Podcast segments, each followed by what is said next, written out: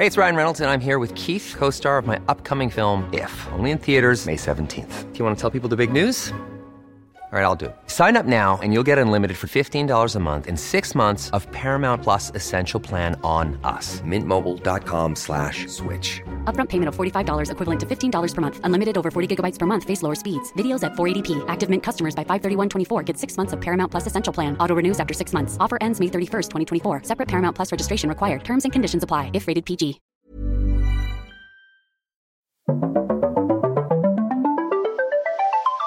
You're listening to Luke's English Podcast. For more information, visit teacherluke.co.uk. Hello, listeners. It's new episode time. Welcome back to my podcast, Luke's English Podcast. I'm Luke.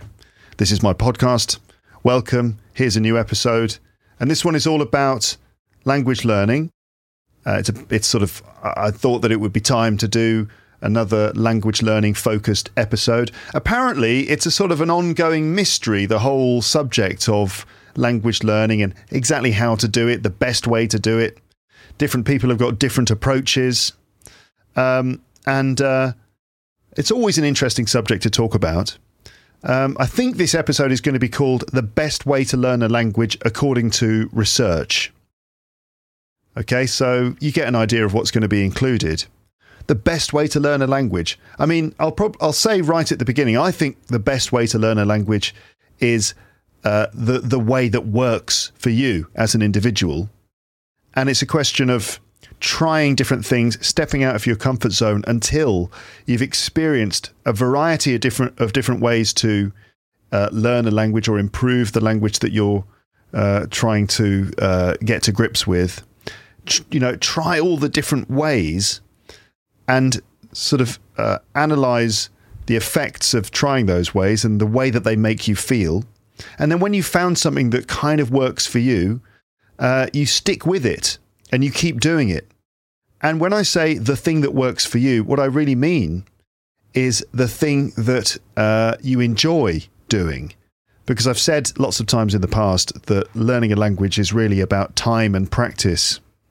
It's a question of putting in as you know as much time as practice as possible over uh, a, you know a long period of time. Now, maybe the right kind of practice. You know, you've got to sort of work out what type of practice works best for you. But then ultimately, when you've got that, it's just a question of spending time working with the language and uh, finding a way that's enjoyable, that you actually are happy to do, will make a huge difference because then you're probably much more likely to actually do it. Um, so that's my, that's an initial thought that I've got right at the beginning, just based on the title of the episode.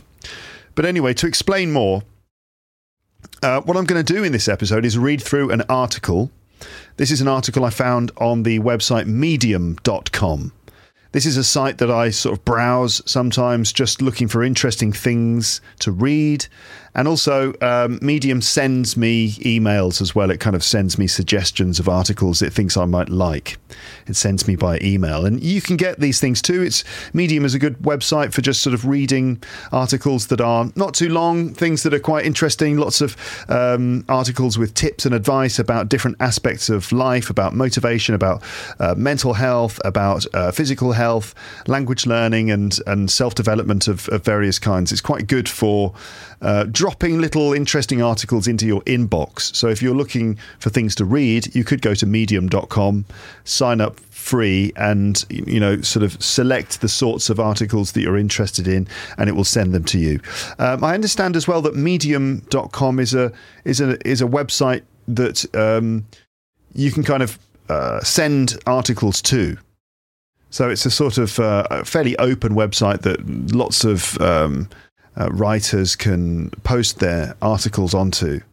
Um, so I was I was looking at Medium.com and I was searching for articles about language learning, and then I, I, found this one, and it's all about the best way to learn a language. But uh, specifically, it's about looking at all the research that's been done into this subject and collecting it all together into one article. Now, this episode, I would say, probably follows on from the episode I did with Steve Kaufmann a while ago.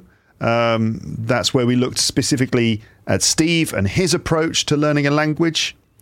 And as you know, Steve talked about how he likes to um, use the sort of um, um the um, he likes to use the comprehensible input model um, outlined by Stephen Krashen, which involves reading like a lot of material, a material that you find compelling, that you're interested in in reading, and that you start by that. You start by consuming as much language as possible, probably in the form of um, texts of varying difficulty levels. Um, and then once you've once you've kind of done that and you've got a sense, an overall sense of what the language is like, then you start to actually use it. And there's not much kind of focused study where he studies the language from the bottom up, looking at the grammar of it and all that sort of thing. Um, I think this episode will probably relate also to the episode I did about what it really means to be good at English. And in that one, I kind of explored ideas of what um, fluency really means and the the, the different aspects of English uh, ability that there are, and different ways of assessing someone's English. And also the uh, conversation I had with Hadar Shemesh and her experiences of improving her English, and also you know the many other episodes I've done in the past about um, similar things. Um, so going back to Steve Kaufmann, he learns languages successfully, and he seems to do it by doing tremendous amounts of listening and reading. Now, one thing that we always think when, you know, the one thing that people always think when they um, hear about the, the case of Steve Kaufmann is they people think is it is he exceptional or or do you think that anyone could do what he does? Do, could his method work for everyone, or does it just work for him in some way? You know, this is the thing. This is, the, I guess, this is the thing that keeps people talking about language learning and keeps people sort of disagreeing about it and discussing things about it. Is that probably there are different methods that work for different people, but maybe there are certain universal things that we have to put in place so that we know we are learning a language in the right way or perhaps in the most efficient way, it's just a good idea to take a step back and look at the whole process of learning a language and try to make sure that we're doing it in the in the optimal uh, way. Okay, so let's see what some research academic research has said about learning a language, and let's see what conclusions we can draw from this, and generally what this tells us about uh, language learning. And, you know, maybe this can help you position yourself, help give you pers- some perspective into your own language learning process. And hopefully, you'll just find it interesting to listen to as well. So, uh, the best way to learn a language, according to research. Now, you, research, this is a noun. The noun can be pronounced research or research. There's two ways to pronounce the noun. The verb is always pronounced research, to research something. Um, so, the best way to learn a language according to research or according to research. This is from medium.com, written by Gavin Lamb, who has a master's degree and a PhD in applied linguistics from the University of Hawaii. So, he should know what he's talking about. And this is a consolidation of research conclusions about the best way to learn another language. Consolidation, that means basically taking these uh, separate things and bringing them together. Okay, and sort of breaking them down to the, the, the, the their summaries, kind of um, bringing all these disparate things together into one um, article in this case. So, what can all this research tell us about how to learn English? So I'm going to read the article and also give my comments about learning English. I hope you find it instructive. Um, you'll find the link to the article on the page for this episode on my website. That's basically, you know, that, that's what you'll find, and that's what I'm reading from. So if you want to kind of read along with me, then feel free. Okay. So uh, Gavin Lamb's um, article is actually called The Trifecta of effective language learning. So he's referring to actually three key points for effective language learning. So, the trifecta of effective language learning. Learning another language isn't just about the acquisition of a new skill. So, apparently, there's, there's more to it than that. So, Gavin starts with some questions. First, some questions. What are the differences between first and second language learning? Why do some people seem to have a knack for learning languages, while others struggle or even resign themselves from the task entirely? How does age matter in learning another language? How do our own unique individual differences, like learning styles, affect our ability to learn a new language? What role does conscious attention play in language learning? Can we just soak up the language like a sponge if we immerse ourselves in the language, or do we have to pay attention to the details in order to learn? How does your first language influence how you learn a second language?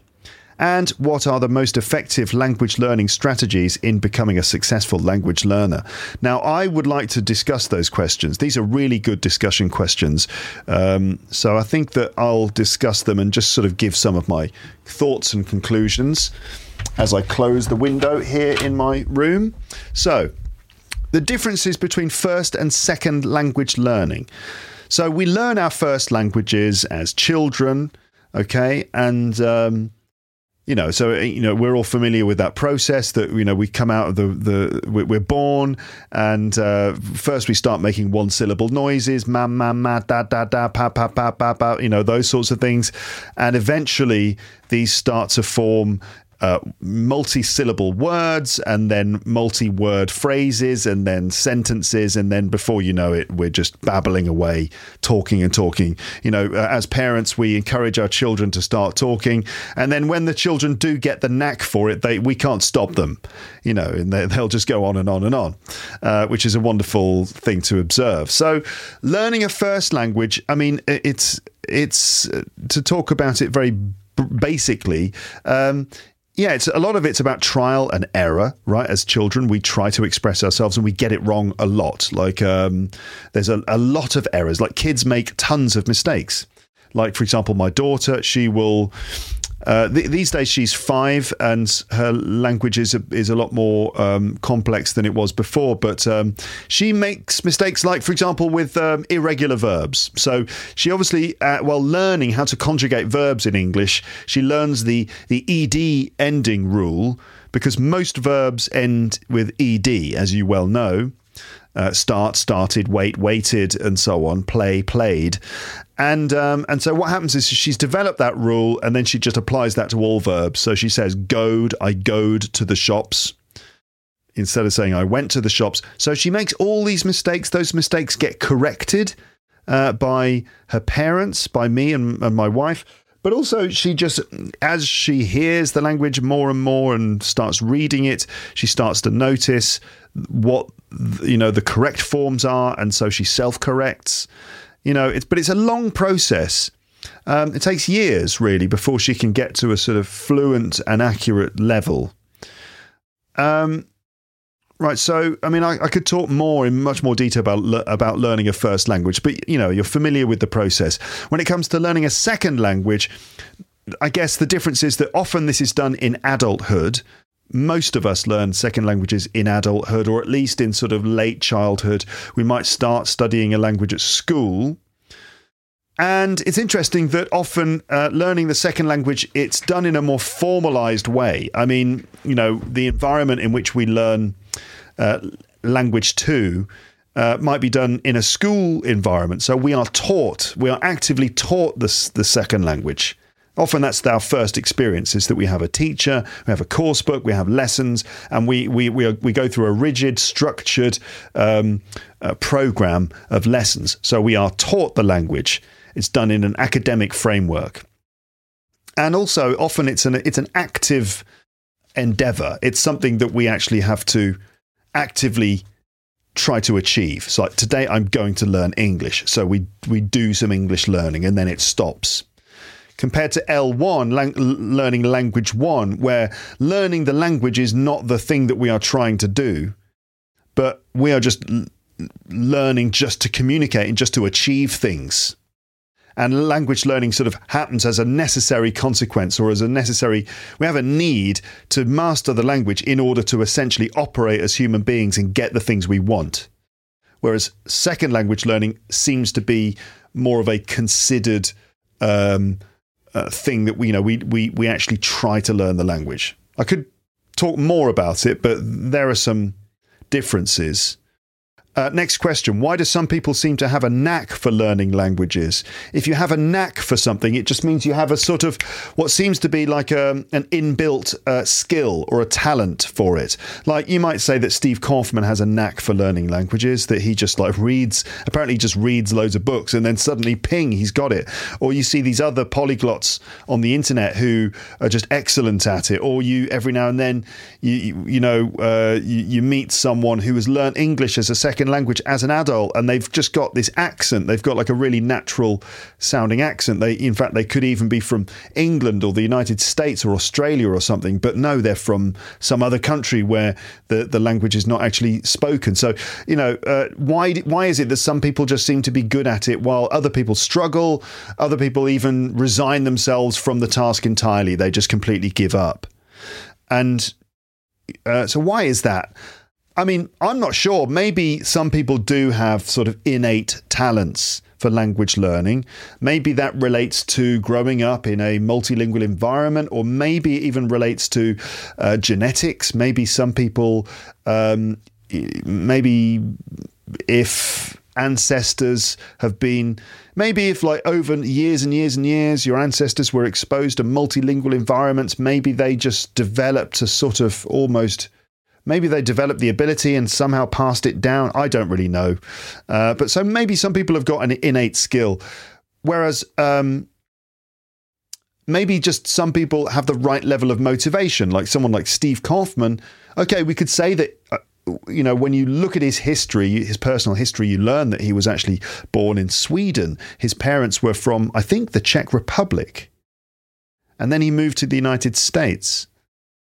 Uh, no, then he moved to Canada uh, when he was five years old, I think, to Montreal, which we know is a bilingual city. So actually, when you examine his life story, you start to see that in the very beginning, there is there there seems to be some level of multilingualism around him. Um, so um, what was I? What what's the point I'm trying to make? So or, or, but okay, so you can say that, but also maybe it's just Steve's general approach to learning languages that allows him to do it. The the positive approach that he has. He he has a really sort of no stress approach to it. He doesn't rush into the task. He doesn't expect great results too soon. It's very leisurely and it's all an enjoyable adventure for him. Whereas other people are desperate to learn a language as a sort of commodity. They think, I need language, I need English in order to get money or to get a job to get money or whatever it is, to get status or work or something like that. And so the language is just like this thing that they have to do, and they want to be able to cram study that language and sort of find the most efficient and effective way to learn it. So they then they don't have to learn it anymore, so they can just move on to the next thing. And maybe that's the wrong approach. Maybe you need a more relaxed approach, a more, um, uh, you know, lower your expectations, find ways to just enjoy it and just to, you know, enjoy the ride rather than trying desperately to get to the destination all the time. So maybe Steve is successful simply because of his method and his attitude rather than some genetic predisposition or maybe some early um, uh, childhood imprint that left him with the ability to do it. I, but, you know, I'm not sure, really. I'm not sure. Um, how does age matter in learning another language? Well, the common common sense or the most common uh, attitude for this is that the earlier you start, the better, which is probably true. It's probably true. The earlier you get exposure to a language, the, the better it is for you. But then again, older people often have more life experience, they have more wisdom, they have more knowledge, they have more things to say, they have more, um, yeah, they have more perspective, which is very useful when learning a language because. Um, you know, y- you can use all the knowledge that you've got of the world and apply that to the task of learning a language, and and that can be that can be very helpful. You know, that can really help you to do it well. And again, Steve Kaufmann is an example. He's in his 70s, I think, and he, there he is, you know, spending his time working on the language. Um, so, Um, I, I, don't know. Again, I'm not sure of the answer. This is the thing. This is why this is a, a continual debate because, uh, you know, it seems to be a very stretchy subject. Um, how do our own individual, how do our own unique individual differences, like learning styles, affect our ability to learn a new language?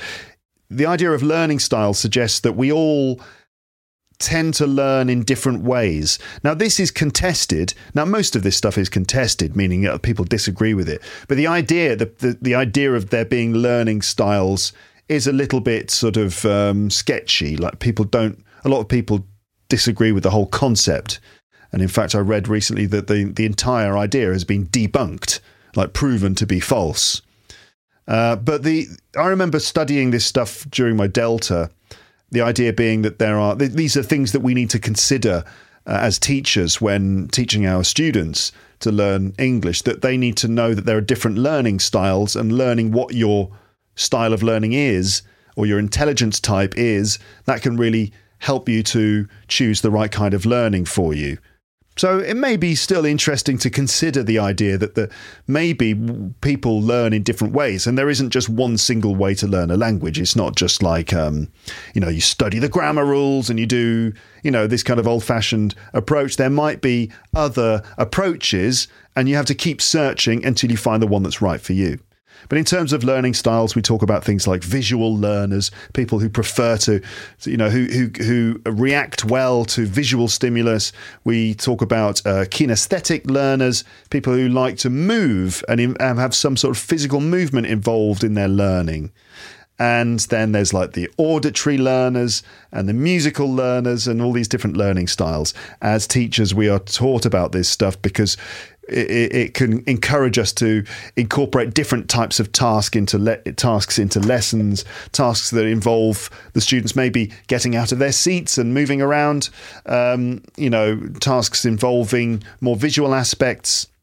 You know, not so it's not just text on a page, sitting down in front of text on a page or on a on a blackboard or whiteboard or something, but other things too. Um, so the point there is that it might be worth remembering that maybe you will learn English more effectively in this way, whereas your friend or some guy on the internet will learn their English more effectively in other ways. And it's worth exploring these different approaches. And you've got to keep an open mind to learning in different ways. Um, next question What role does conscious attention play in language learning? Can we just soak up the language like a sponge if we immerse ourselves in the language, or do we have to pay attention to the details in order to learn? So, two schools of thought. One, one idea is that you will just absorb language naturally. You are a sponge, and your brain will just soak up language if you expose it to the language. And um, so maybe comprehensible input is an example of this. The input hypothesis that you know that you just ex- read lots and lots and lots of material listen to lots and lots of material and there's some sort of natural process where your brain just sort of absorbs or acquires it um, or immerse yourself. Go and live in the country where the language is spoken and it'll be around you all the time 24 hours a day. You'll be hearing it seeing it being forced to use it all the time and so naturally, we will accommodate ourselves to that environment. And that means essentially acquiring the language that we need in order to operate within it. And those things seem to be somehow subconscious or unconscious learning. Like it's just learning as a consequence of trying to understand the book that you're reading or trying to survive in the city that you're living in or something. Or do we need to be more attentive and conscious in our learning? Meaning do we need to sit down and actually look through the grammar rules or when we're reading consciously check words and keep vocabulary lists and flashcards and you know have these methods that we can use to focus our attention on learning. Going back to that other question of uh, learning a first language and learning a second language maybe the, the the immersion idea is similar to how we learn a first language and then the conscious attention is like the way we traditionally learn a second language. But then again, those things don't necessarily, it's not as simple as that. Because if you, if you think about it, when you learn your first language, like when I learnt English, I didn't just learn it through exposure and through just like trying to talk to my parents and stuff. I also had classes at school. You know, I did actually learn. I did actually have some conscious learning. I had to learn to read and to write. I learned to spell. I learned some kind of uh, English grammar in my English language classes at, at school and stuff. So, you know, there is some conscious attention involved in uh, learning your first language too. Like I have had to consciously focus on writing and improve my writing in English. And, you know, it's a constant thing. I do actually have to consciously attend to my uh, language learning of, the, of my first language. And similarly, there are lots of people who say that learning a second language should be less conscious. It should be more about just interacting with uh, with the language and letting language learning happen as a as a natural consequence. So I don't know. It's all a bit mixed up, isn't it? Maybe it's the yin and yang. I don't know. Um, how does your first language influence how you learn a second language? How does your first language influence how you learn a second language? Well, I, I mean, I can certainly talk about how your first language affects the way that you use the second language, and it's massive. It's absolutely huge. So, the reason for like 90% of the errors that we make when we are speaking or using our second language, the, the reason for those errors is most of the time due to influence from the first language. So it's our first, the, the, the grammar part of our brain is telling us to use kind of the same grammar or structures, or at least the way that we think and the way we structure language, the way we produce language, is very much dictated by those patterns and structures from language one. And a lot of the time, when learning a language, it's about sort of trying to break down those um, natural structures that come from L1 and to create new structures and learn the new structures and rhythms of the second language. So, L1, language one, definitely influences language two. How does it influence the way you learn a second language? I'm not sure, really. I'm not sure how, what I could say about that. The way it influences the way you learn it. Uh, maybe cultural stuff, but that's not language. But, you know, maybe cultural things like generally the culture of what it means to learn a language in your country. And, you know, so France, France, for example, it's, it's, it's older generations in France, for them, learning a language was about studying it on paper, you know, and doing that kind of conscious, old fashioned studying, maybe grammar translations, certainly starting with grammar rules, learning them and you know that kind of structured approach so that's really more the the culture of language learning that exists in in in your native culture that can affect the way you learn a second language and certainly your use of your first language um, has a huge impact on the way you use your second language. For example, and I've, I've mentioned this example before, French people um, will make lots of very common errors um, just like every every person learning a second language, you, they but the errors can be traced back to French. So they will say instead of "I agree," they'll say "I am agree" uh, or "I I am not agree," when it should be "I agree" and "I I don't agree" or "I disagree." And that's because in French it's "Je suis d'accord," which is "I am agree." You know, and um, other you know a whole host of other ones. And of course, pronunciation is a massive thing, you know, like again, using French as an example.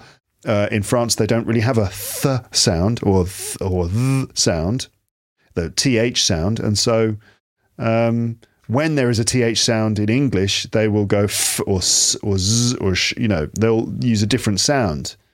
And those errors are caused by the fact that, that, that those th sounds are not in French. Similarly, Japanese people R and L sounds, that R and L are actually one sound.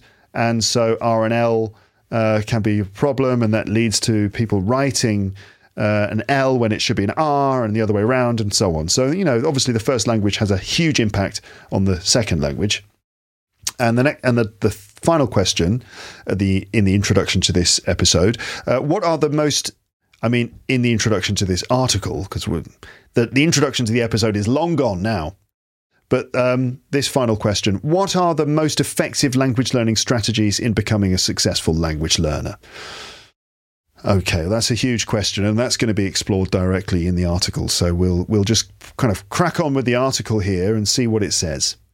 So let's call an everyday language learner an adult learner who is seeking to achieve long term success in a language that they began learning in high school or later. So, what we're doing now is defining our, our baseline benchmark for what a, a normal everyday language learner is. And it's a, I think it's a good de- description, a good definition. I think this probably um, fits most of us, right, trying to learn another language. Certainly, most of you listening to this, you are trying to learn English, and I would categorize you probably as everyday language learners. Not that there's anything ordinary about you. Of course, you're all completely unique and um, special in, in because you listen to this podcast. But let's say that this fits your description: everyday language learner, an adult learner, probably seeking to achieve long-term success in a language that they began learning in high school or later. You probably started learning English at school, um, or maybe later, maybe uh, you know, maybe in adulthood. And let's call success the ability to use the language for effective communication in a wide range of situations and settings, and in order to achieve a range of goals that you are already comfortable accomplishing in your first language or first languages. So, the ability to use language for effective communication in a wide range of situations and settings in order to achieve a wide range of goals. In other words, think of being able to use the language as a vehicle for communication in these different things. So, a vehicle for communication with different people. So, you should be able to use English effectively with different people. So, with family members, with friends, with teachers, with doctors, with bosses, with colleagues, with employees, with bartenders, with grocery store clerks, waiters, and so on. So, I talked about this before, didn't I? When did I talk about this? Oh, I haven't actually talked about this yet. I've got an episode in the pipeline about different styles of English and the way that we adapt our English depending on the situation. So, yeah, you need to be able to adapt your English depending on the person you're talking to. So, that means like, you know, formal and informal language and levels of politeness and diplomacy and directness and indirectness and stuff. So, all those pragmatic things. You should be able to um, use English to communicate through different genres and this relates to the episode that I'm working on, which is going to be about how English changes depending on the situation. That's some, that's coming soon. So through different genres. So spoken discourse, meaning how to construct spoken English, professional emails, medium posts, like if you're writing, you know, should could you write an article for a website like Medium? Using English on the phone, using English on social media, all these different situations. You should be able to do all of them. Um, you should be able to use English in different places. So at home, at school, at work, in hospitals, at conferences, uh, in recreational settings. Again, just another way of considering the way that you should be able to adapt your English for these different um, places, people, and situations, and for different actions.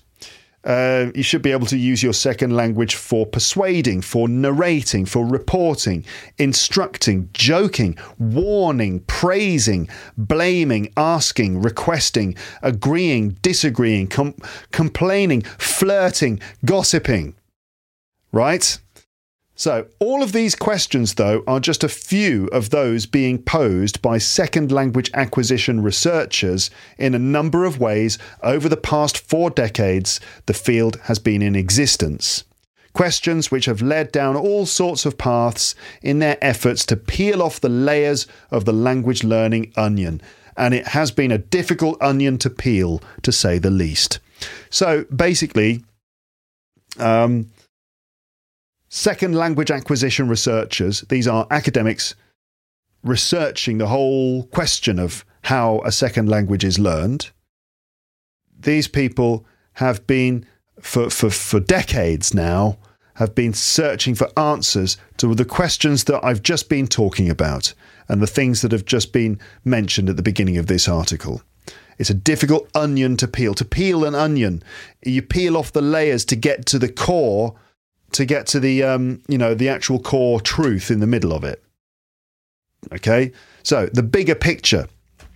Uh, but for a language learner who wants to know what the research says about the best way to learn an- another language, how can you begin extracting practical insights from jargon packed research articles, or should you even bother?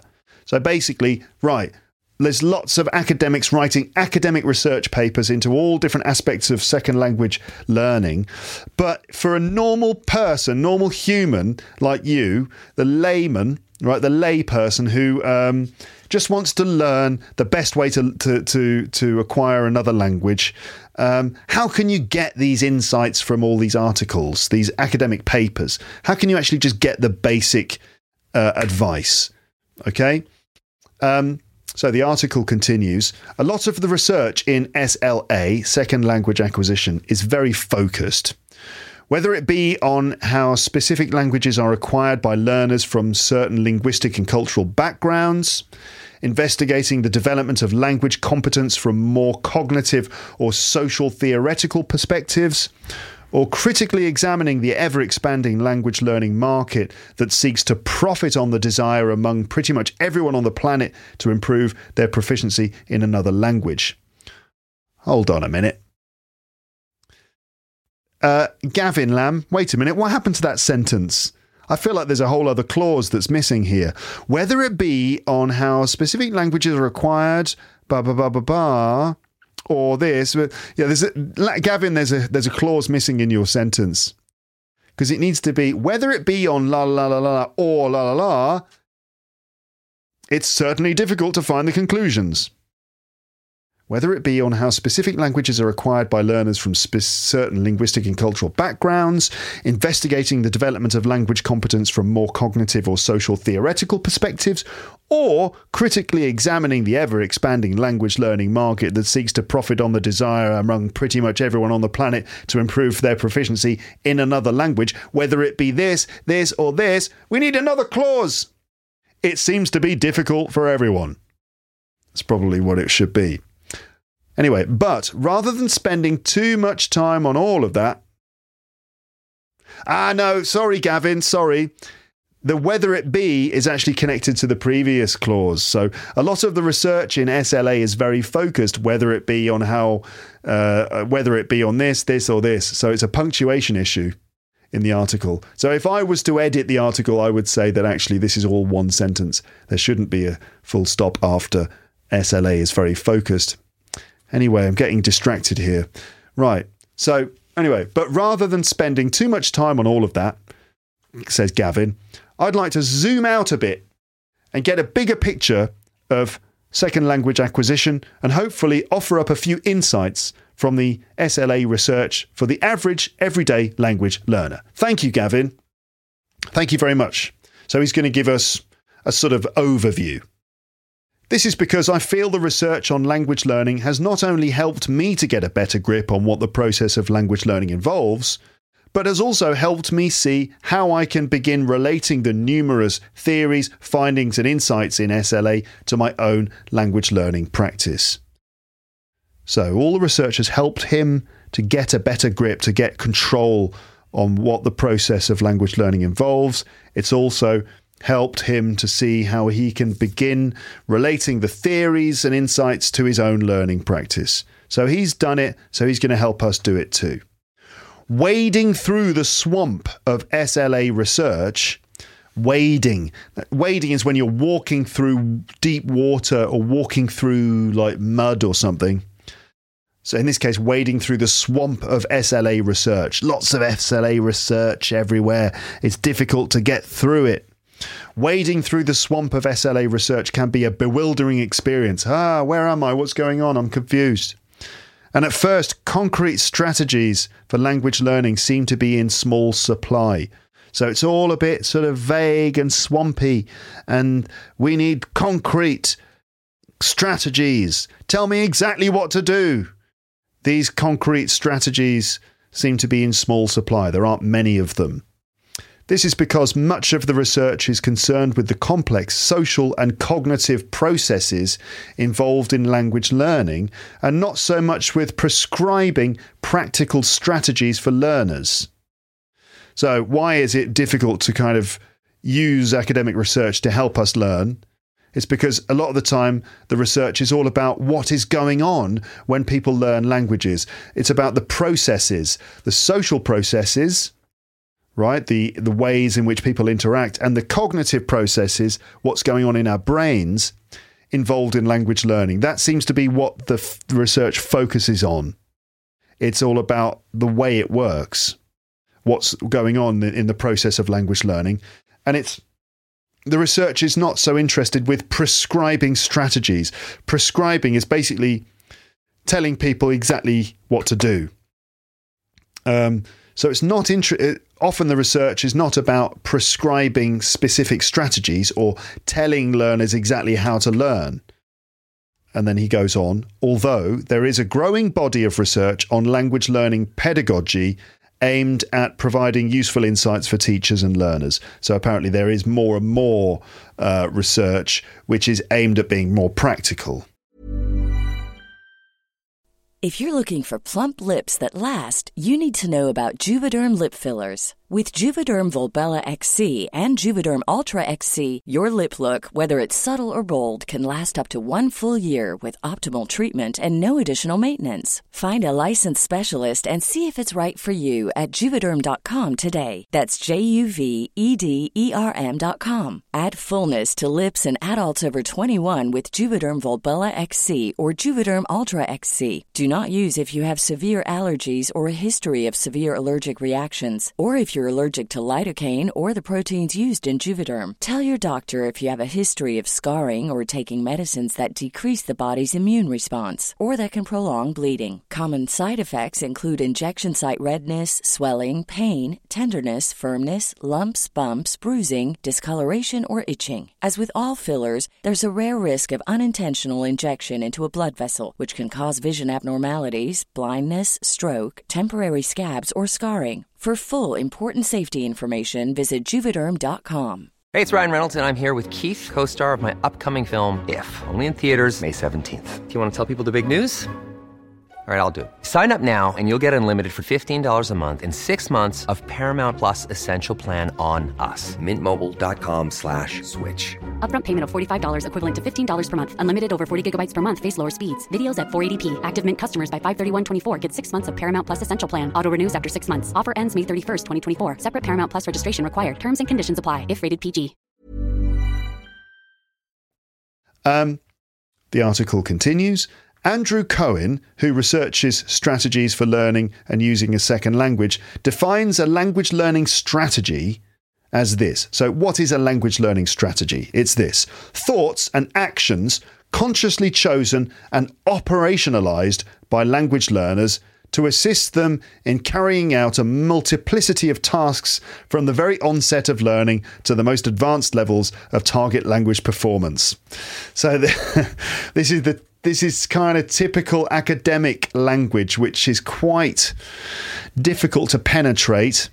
So, what is a language learning strategy? I think you know, but anyway, here's the academic definition thoughts, so things you think, and actions, things you do, consciously chosen, so things you've actually decided to do and think, and operationalized, meaning, I suppose, actually done by language learners to assist them in carrying out a multiplicity of tasks.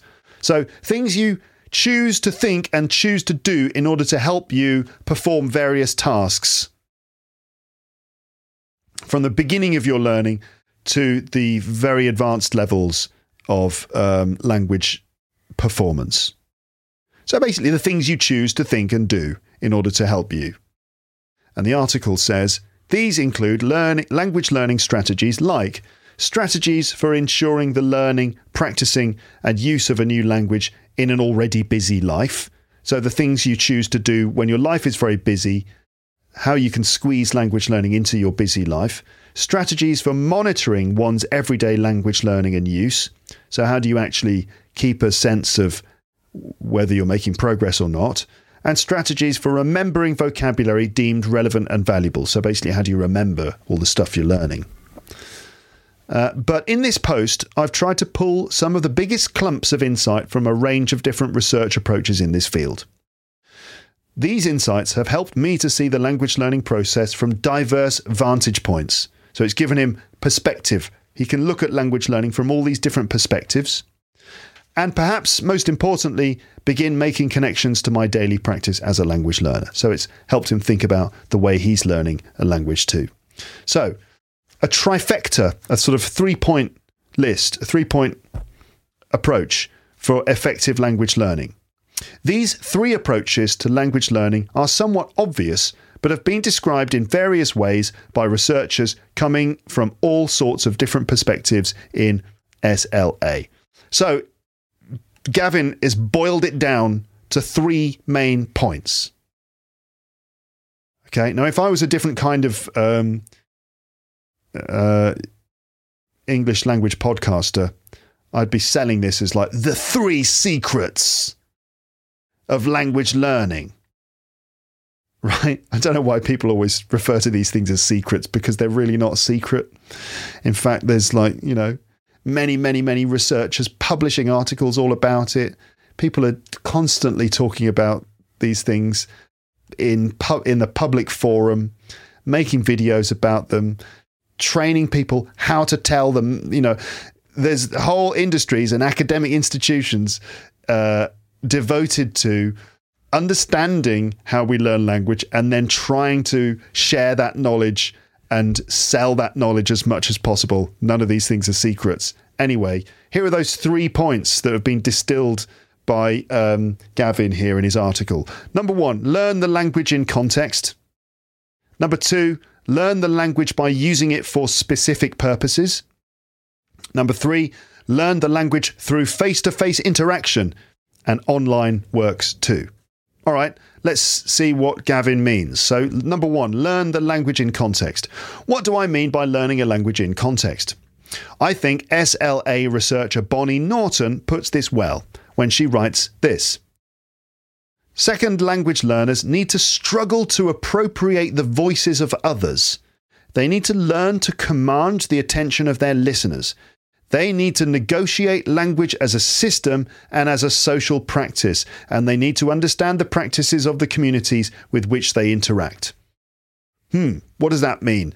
Personally, I think that it's the, it's the last part of this paragraph, this quote from a researcher called Bonnie Norton. It's the last part of that that is that is most relevant. That that you need to negotiate language as a system and as a social practice. And you have to understand the practices of communities with which you interact. But it's that middle bit really. You need to you need to see language as a system and as a social practice. Language is a social practice. So it means that language is a thing that we do when we socialize with people. Okay? That is what it, it's a social system. It is not some sort of abstract um, set of information that we have to learn. It's not, for example, you know, the periodic table, uh, remembering all of the elements in the periodic table and all that stuff. No, language is a thing that we can do. English is something you do, it's not just something you know, right? English is not just something you know, it's something you can do. And you should always focus on being able to do English, not just know or learn English. But according to Bonnie Norton, to learn a language properly, you've got to understand that it is a social system and it's a, a, a, thing that we do rather than a thing that we learn. So Gavin says, um, this is all to say language should be seen as embedded in social and cultural practices. And finding language learning resources that give you access to these different interpersonal, linguistic, and community contexts when learning the language is a good way to go. So I would put it in two ways that language learning should be done in context.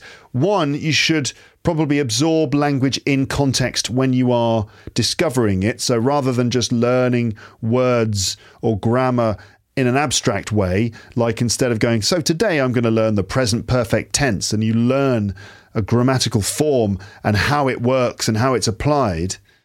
I mean, that, you know, that can be a way to do it, but that is out of context.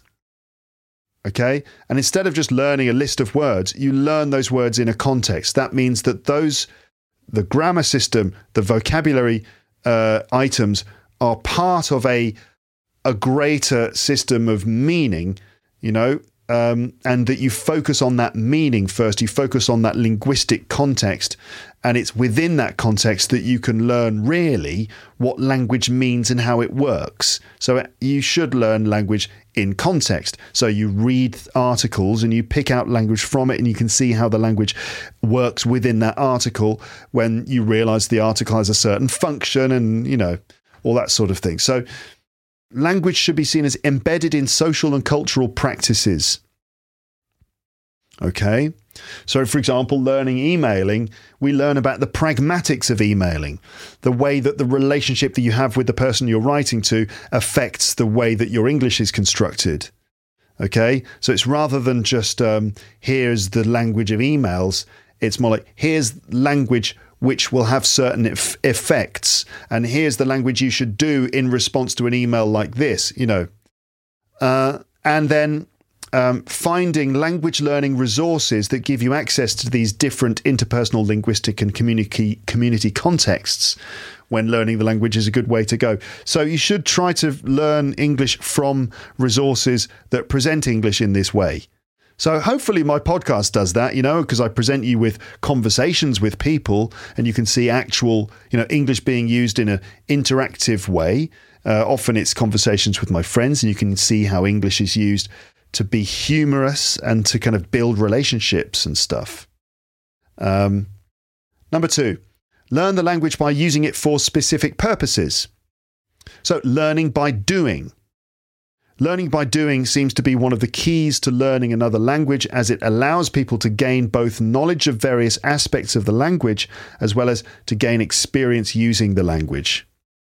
So, kind of like task based learning. So, you don't just learn English as an isolated set of grammar rules and vocab and pronunciation rules and phonemes, but you learn to use language to achieve certain things.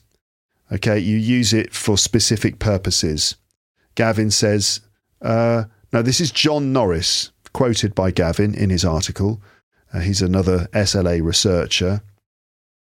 Um, to achieve the benefits of task based practice, SLA researcher John Norris writes, we must first accept that language develops not as accretion of discrete bits of knowledge, but through a series of holistic experiences.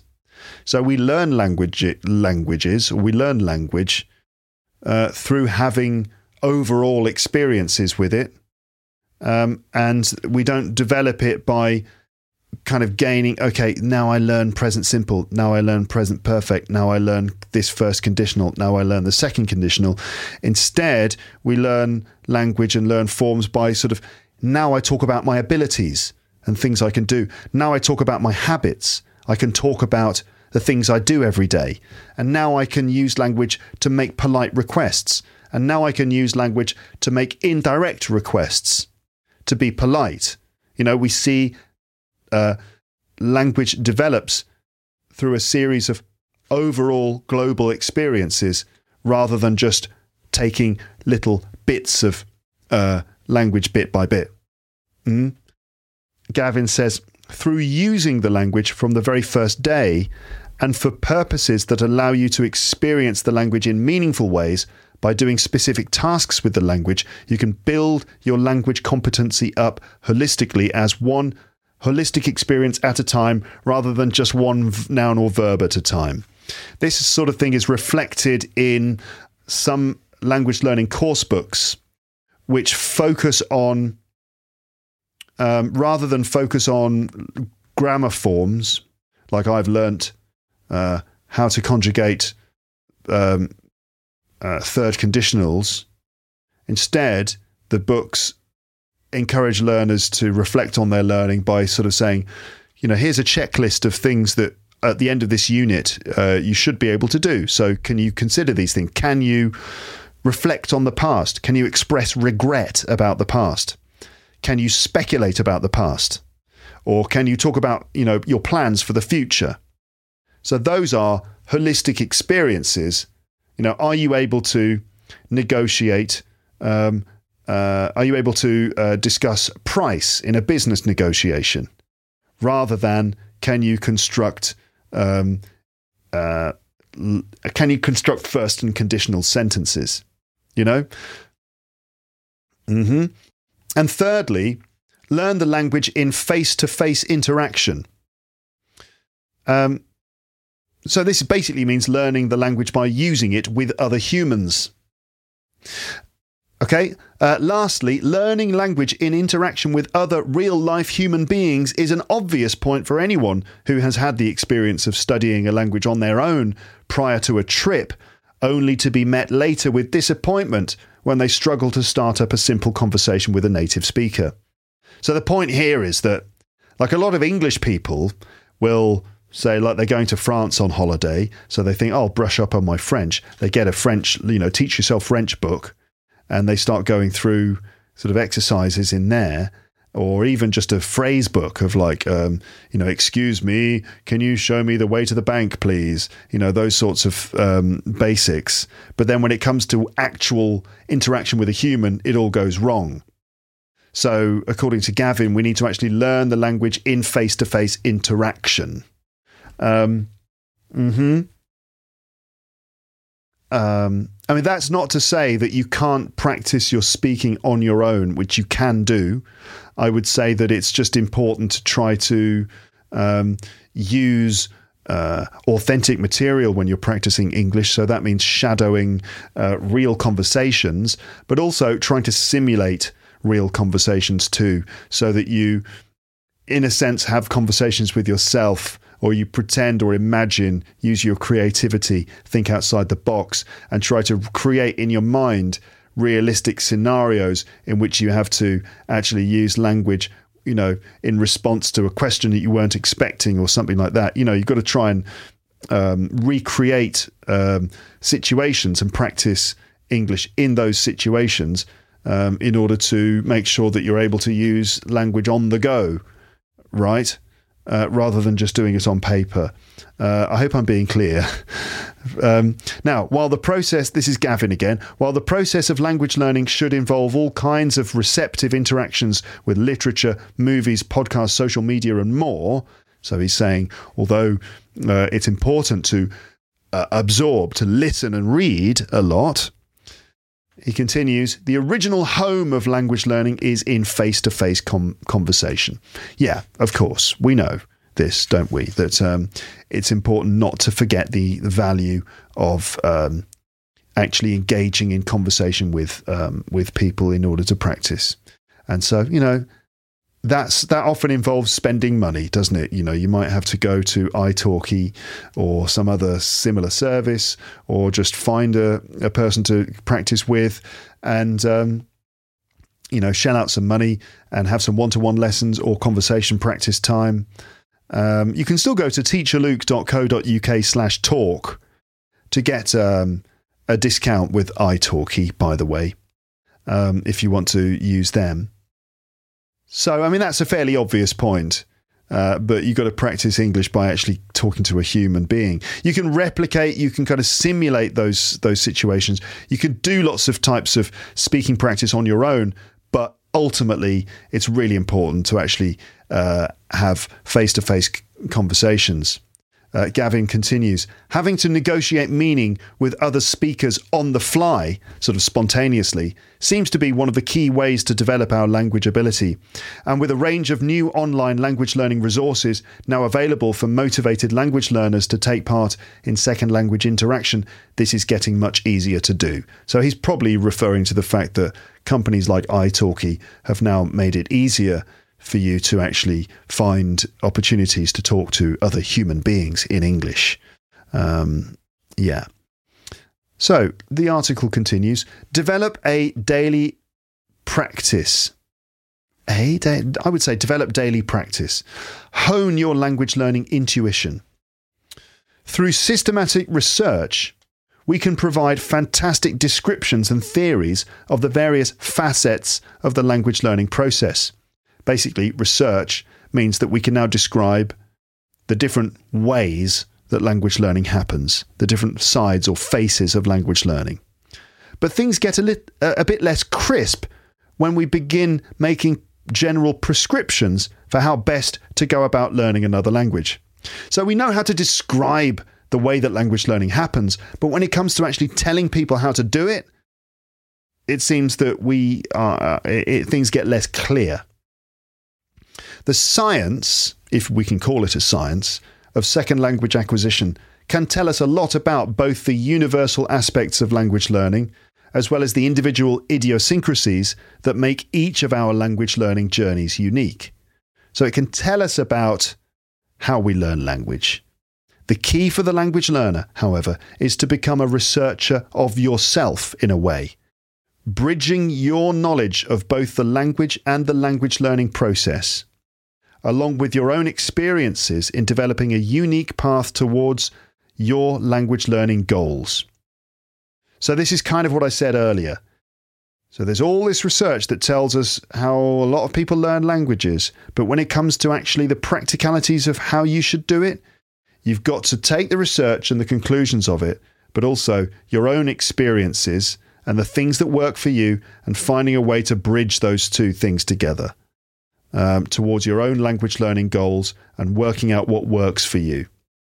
So, this might be a good point to ask what your goals are exactly. What are your goals in learning English? What exactly is it that you want to achieve?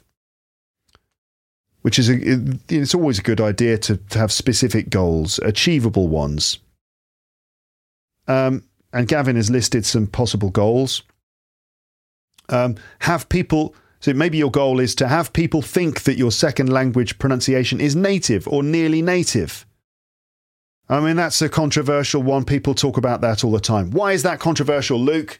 Why would it be controversial for, for a language learner to expect or want to achieve native level pronunciation? There's nothing wrong with it at all. It's a perfectly good goal to have. The, the, the only issue is that it's incredibly difficult. Um, it seems that some people uh, are more able to do it than others. I mean, we take the example of Paul Taylor, for example. Uh, I said example twice. um, we take the example of Paul Taylor, for instance, and uh, Paul is has this weird knack for getting the pronunciation just right. Maybe he's cheated. Maybe he learnt French when he was a kid. Maybe he learnt Spanish when he was a kid. I would, I wouldn't be surprised though that if he learnt Brazilian Portuguese, he would sound like he was from Sao Paulo, or if he if he learnt Croatian, he would sound like he was, you know, like from Croatia. He wouldn't have a really strong English accent in his other languages, I would predict. Anyway, so the point why is it controversial to to want to sound like a native? Well, it's it's very difficult and some for some people, you know, you might never get there. You might never achieve that okay and it's and and anyway maybe it's not necessary maybe you don't really need to sound like a native because you know, non native English is also a valid form of English. And if people can understand you, this is the most important thing. There's nothing wrong with having a bit of an accent. So that's that. Uh, but also, it might be damaging to your confidence if you have this very high aim, which is to sound exactly like a native speaker.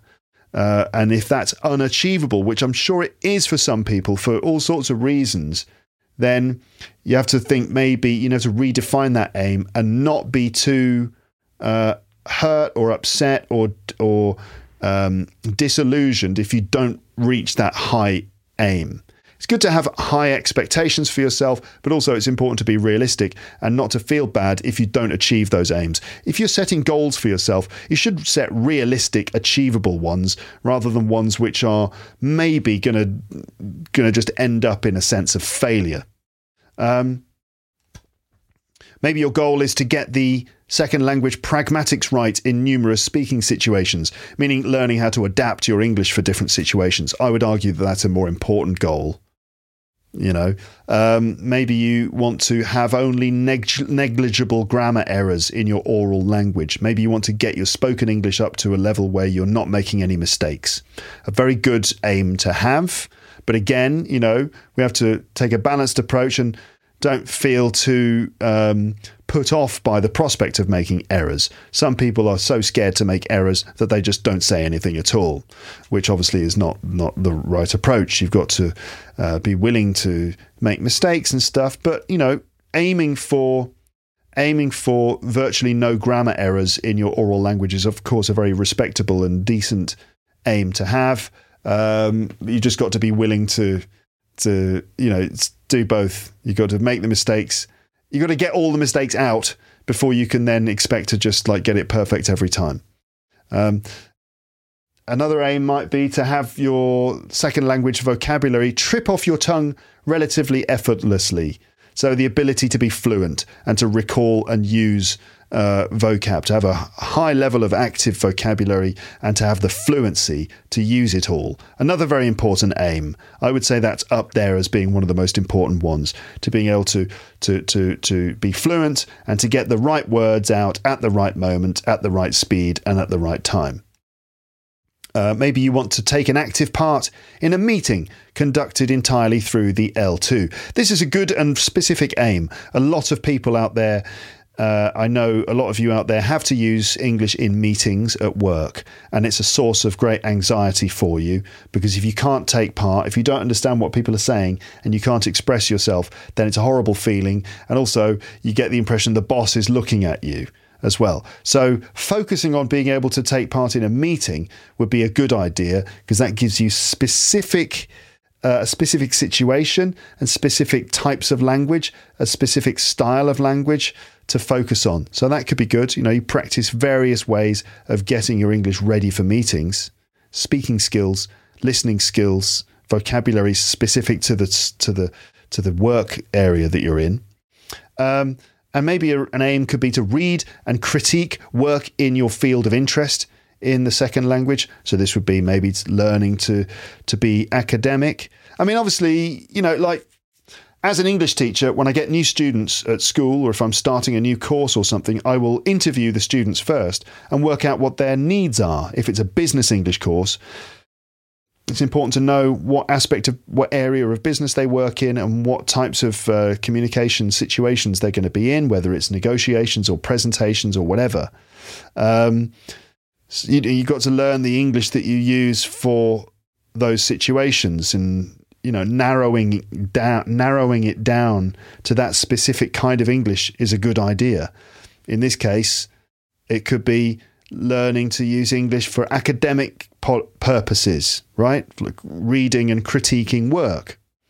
Or you want to express yourself in written language at a professional level in the second language. Again a really good aim because a lot of you will need to write reports write emails and, and things like that the journey of learning another language is just as much a journey in learning to develop a daily practice, just as with writing, meditation, and exercise. By this, I mean that learning another language is about fostering the energy, motivation, and consistency that any kind of skill learning requires of someone.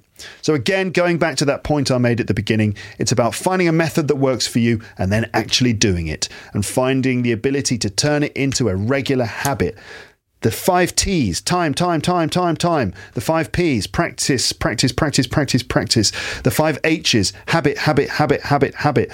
Um, five R's rabbit, rabbit, rabbit, rabbit, rabbit. Why have we got five rabbits? I don't know. It just felt right at the time. Um, but the point is finding a habit, doing something in English regularly every single day. Uh, listening to this podcast, but also finding other ways to practice on a regular basis. You know, again, we go back to these conclusions that I've made before. Uh, Gavin continues with his article. Perhaps most importantly, this is why, whatever path you choose towards learning a new language, the most effective one will be the one that most resonates with you, and as a consequence, will be the one that you stick with for the long haul. So, the going back to my first point again, the best way to learn a language, the best method is the one that works with you, the one that resonates with you. If something resonates, it makes a deep, long lasting sound, Like, for example, those bells, those meditation bells, boom, right? It's got a deep, rev- resonating sound. So, if an idea or method resonates with you, it leaves a long lasting, deep sort of uh, vibration in you, something that touches you, that you feel that lasts a long time, that really kind of uh, speaks to you and really vibrates you personally. So, the most effective language learning method is the one that really that you really uh, connect with. And as a consequence, that is the one that you will stick with. That's the one that you'll continue doing for the long haul, like long term, over a long term difficult process. So find the one that works for you and do that. Whatever you, the language learning method that works is the one that you actually do. A lot of, you know, a lot of the time, a lot of the problem, a lot of the reason why people don't improve in a language is because they don't actually do any kind of practice. Like me, for example, I spend my time speaking English all the time, and um, you know, I don't actually spend time in French as much as I should do, and as a result, you know, the the progress isn't being made as quickly as it could be. It's not rocket science, is it? Really, when you think about it, who knew? Spending time and practice on a language every day is what works. It's like, you know, like playing playing an instrument, playing the guitar you know, you just find a way to enjoy doing it. If you enjoy playing the guitar for four hours a day, you're going to make a lot of progress. Um, it's obvious, really. Uh, intuitions are formed at the crossroads of knowledge and experience, says H.D. Brown, a researcher of second language acquisition. Intuitions. Intuitions are things that you feel, you don't necessarily know. They're just like something you feel like that's the that's the sweet spot isn't it in in in english let's say it's like how do you know that it's it depends on not it depends of right now you could learn it but often it's just that you feel it you just what naturally feels right is it depends on the situation not it's depend of the situation that it's depend of the situation is wrong and it should not feel right. There's something should feel wrong when you hear that. And that's intuition. So there's that on one hand, intuition is important because you need to have a sort of intuitive sense of right and wrong in English. And a lot of the time that comes from exposure and practice. But anyway, intuitions are formed at the crossroads of knowledge and experience. Knowledge, the stuff you know, experience, the things that you've seen and heard over the years. Um, by learning by learning about the language learning process, paying attention to our own experience as language learners, and by constantly taking risks on our language learning journey that might reveal insights into, into our own language learning practice, we can begin developing our intuition about how best to begin and persist on one of the most awesome, enriching, and rewarding journeys there is, if I might say so myself. So Gavin is very positive about the experience of learning a language. He's saying that we need to learn a sense of intuition, a sense of a general feeling of what feels right and wrong for you in your language learning. The only way to do that is to experiment and try all the different ways and to get out of your comfort zone the more you are out of your comfort zone, the more uh, ground you will cover, the more possible ways of learning a language you will experiment with, and the more you'll develop that sense of what feels right for you. The process of language learning is complex, as complex as the individual quirks of people who embark upon the journey of learning a new language. I've got such an itchy nose. Apparently, talking for more than an hour makes my nose itch. However, so language learning is complex. It's as complex as the individual quirks, like little character traits of people. So basically, learning a language is as complex as the people who learn language, right? Um, and it's also as complex as the multitude, the, the many, uh, multitude of languages and language learning situations that people find themselves in the world. Basically, it's complicated. Um, each language lesson is in some ways a unique drama, one researcher writes, And understanding these unique dramas that populate our lives as language learners is what I think makes both researching SLA and learning another language so fascinating and inevitably a challenging but rewarding process of self discovery. L- each language lesson is a, is a unique drama, meaning every moment that you feel you make progress in learning a language is like a little, it's probably come about from some moment of drama I mean, that could mean just like a misunderstanding that you learn from, or just an experience that you have that leads you to learning something and, and remembering it. It's a process of self discovery. Steve Kaufmann said it was a process, it was a, a, a journey of discovery, didn't he? A voyage of discovery. It's not just a technical feat, um, a difficult thing to do but an expansion of perspective. Learning another language isn't just about the acquisition of a new skill. Language learners know from their experience that it is also about an expansion of perspective of the world they live in. This point is echoed by Bialystok and Hakuta's 1994 book on second language acquisition. Learning a second language is not simply a technical feat, it is, it is an expansion of perspective. We live in a world community that speaks more than 7,000 distinct languages.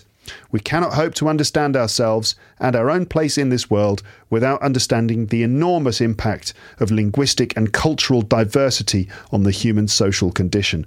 Recognizing the implications of learning a second language and understanding something of the process of its acquisition. Recognizing the implications of learning a second language and understanding something of the process of its acquisition propel us towards this goal. Recognizing the implications of learning a second language, meaning what it really means, and understanding of something of the process of its acquisition. So basically, he's saying that the more we learn how language learning happens, the more perspective we can get on it, and that's ultimately good for achieving your goals. So, um, Gavin says, just remember that when Cultivating your daily language learning practice, the important thing is to maintain a consistent sensitivity to your own unique insights and intuitions about your language learning journey as you build it up one experience at a time. And of course, listen to Luke's English podcast. He didn't actually put that at the end. Uh, Gavin didn't actually write that at the end. I added that in. So basically, again, the point I made at the beginning um, when you're developing your own daily practice for learning English, it's important to be sensitive to what you learn yourself, sensitive to what works for you in order to build the right kinds of habits and um, build your learning one experience at a time. And of course, listen to Luke's English podcast. Best of luck um, and there are some notes here as well from Gavin saying this was the first, one of the first posts he wrote after he'd done his PhD in 2014. Blah, blah, blah, blah. So there you go. Thank you to Gavin Lamb for writing that. That was my take on his um, his article there. Um, Okay, so there you go, listeners. I hope that this has been interesting and not just confusing. It's quite hard to get a grip on this whole language learning thing, but um, it goes back to those old conclusions that it's a question of spending time with the language, finding ways to make it work for you, experimenting with all sorts of different approaches and practices. Um, and so on. You could you could refer back to one of my older episodes. It's called How to Learn English. I can't remember uh, the number. If I go into my episode archive, I'll find it. How to learn How to Learn English, episode six six nine. And in that one, I try to give you as much possible. Uh, uh in that one, I try to give you as much advice as possible about learning English across the four skills. So lots of specific. Um, ideas for what you can do to improve your speaking, your listening, your reading, and your writing. Okay, episode 669 if you like more of this kind of thing. Uh, but otherwise, that's it for this episode. Thank you so much for listening. I'm very curious to get your insights too. Do you have any comments? Do you have any points to make about uh, the best way to learn a language? How do we learn languages? What has worked for you? Sometimes that's the best way to, to, to talk about this, is to get very specific and personal and just talk about your own personal experiences. So let's think about this. Let's try and pinpoint this thing, which is um, experimenting with different methods of practicing and finding the ones that work for you. So tell us about the different things that you've tried and tell us the ones that work for you and why they work for you. Okay? Okay. I hope people do comment on this. Obviously, I've I've asked you to do that right now at the end of this episode, where um, only only the hardcore have got through to this part. But anyway, I'm curious to know what you have to say. Thank you for listening to my show. Thank you for listening to my podcast. Um, don't forget to uh, like and subscribe. Leave me a review on iTunes or wherever you get your podcasts. That's a great way of promoting the show. Tell your friends to listen to Luke's English podcast. Uh, share the episode on social media. And also, if you want to get my regular uh, lessons in which I teach you grammar, vocab, and pronunciation, when I say teach you grammar, vocab, and pronunciation, I'm there to basically sort of help you and I give you resources and opportunities to do different types of practice. We've talked about these different things. There's memory tests, there's stories. I use lots of stories in my premium content. And also, there's uh, pronunciation practice where I give you the opportunity to repeat after me. I give you, I take stories, I break them down into pronunciation pieces, read out those pronunciation sections. You repeat each line after me.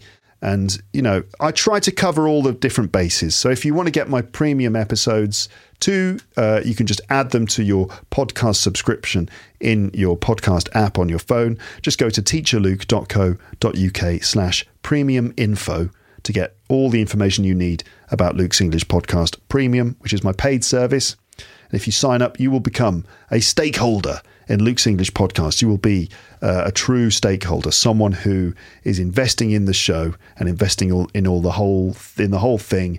And the premium subscription allows me to keep doing this on my own terms. It means I don't have a boss. Okay, all right, good. Thank you for listening. I will speak to you in the next one. But now it's just time for me to say goodbye. Bye. Bye. Bye. Bye. Bye.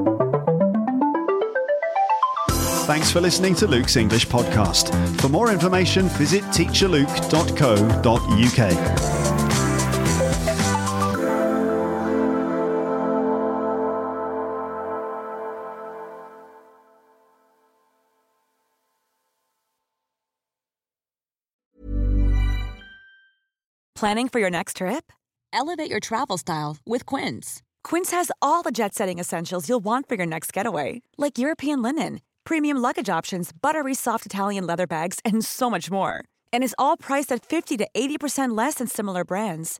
Plus, Quince only works with factories that use safe and ethical manufacturing practices. Pack your bags with high-quality essentials you'll be wearing for vacations to come with Quince. Go to quince.com/pack for free shipping and 365-day returns. If you enjoyed this episode of Luke's English Podcast, consider signing up for Luke's English Podcast Premium. You'll get regular premium episodes with stories, vocabulary, grammar, and pronunciation teaching from me, and the usual moments of humour and fun. Plus, with your subscription, you will be directly supporting my work and making this whole podcast project possible. For more information about Luke's English Podcast Premium, go to teacherluke.co.uk slash premium info.